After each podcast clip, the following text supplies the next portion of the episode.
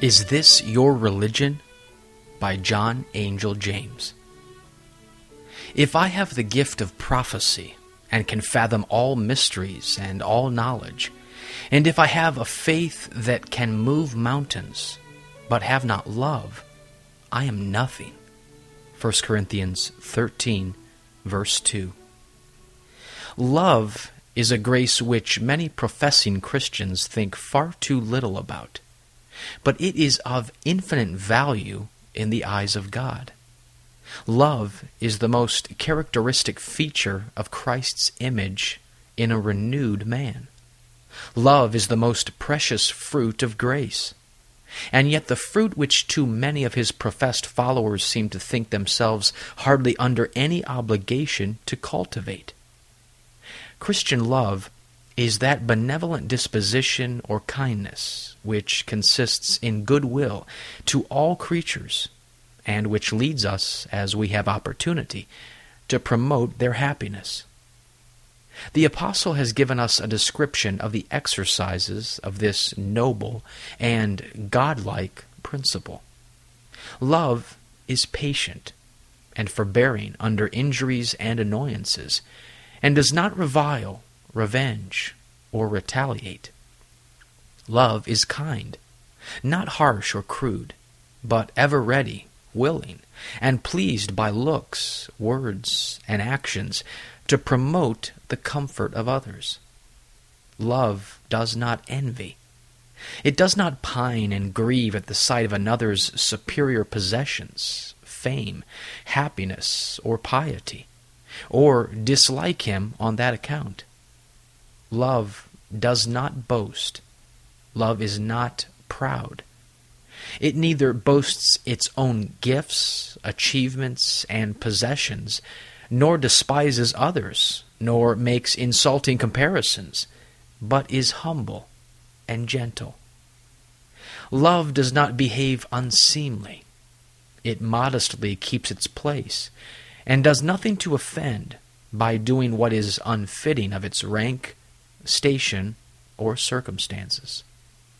Love seeks not her own. It does not selfishly want to have its own way or promote its own interest to the neglect of others. Love is not easily provoked. It governs its temper, controls its passions, and is not soon or unreasonably irritable or petulant. Love thinks no evil it is not censorious, nor forward to impute a bad motive to a doubtful action, but is disposed to put the best construction on the actions and words of others. Love rejoices not in iniquity, but rejoices in the truth. It does not delight in the sins, but in the excellences of an opponent. Love bears or covers all things. It does not divulge, proclaim, aggravate faults, but hides them as far as it can, and it is right to do so. Love believes all things that are to the advantage of another. Love hopes all things where there is not sufficient evidence to authorize belief. Love endures all things, bears hardships, sustains labor, makes sacrifices, in order to accomplish its purposes of goodwill. Such is love in exercise and act. This is benevolence. This is a regard to the happiness of others. Whoever acts thus must promote happiness. He must bless all around him. All things smile in his presence beautiful description, heavenly temper, godlike mind. Now, dear friends, look at love. Gaze upon its lovely form, its beautiful countenance, its graceful actings. Observe its seraphic glow, its divine temper, until you are all enamored with its charms but look at it not only as something to be admired, but to be possessed and practiced. Unless this is your temperament, you are not Christians. I do not say you cannot be Christians unless you have love in perfection. But you must have the principle of love and must be living in its exercise. You are Christians, no further than you live under its influence.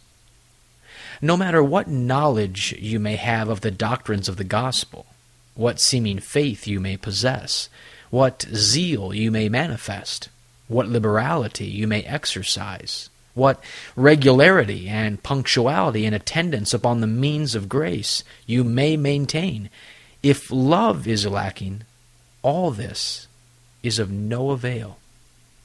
Nothing can be a substitute for love. Christianity is love, not a slavish attendance on ceremonies, nor receiving the sacraments, not zeal for orthodoxy, not a form of church government, not belonging to any particular church.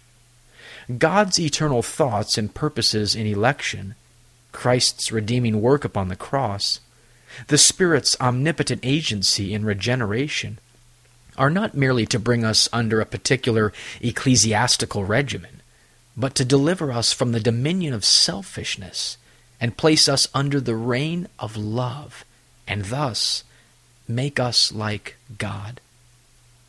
If an individual is destitute of love, he has no saving religion.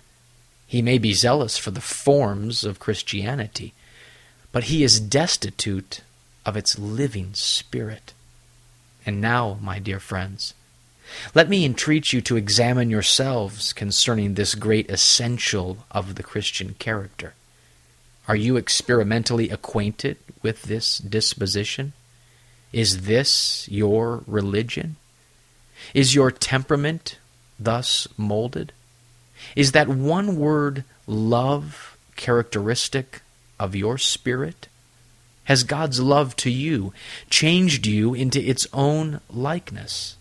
Do you know what it is to have pride, passion, envy, malice, selfishness, subdued, repressed, resisted by a meek, gentle, lowly, forgiving, forbearing, generous, self denying temper?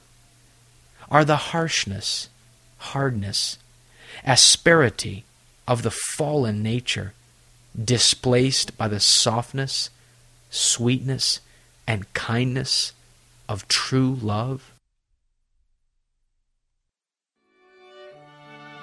This Puritan devotional has been brought to you by Grace Gems, a treasury of ageless sovereign grace writings. Please visit our website at www.gracegems.org, where you can browse and freely download thousands of choice books, sermons, and quotes, along with select audio messages. No donations accepted. Thank you.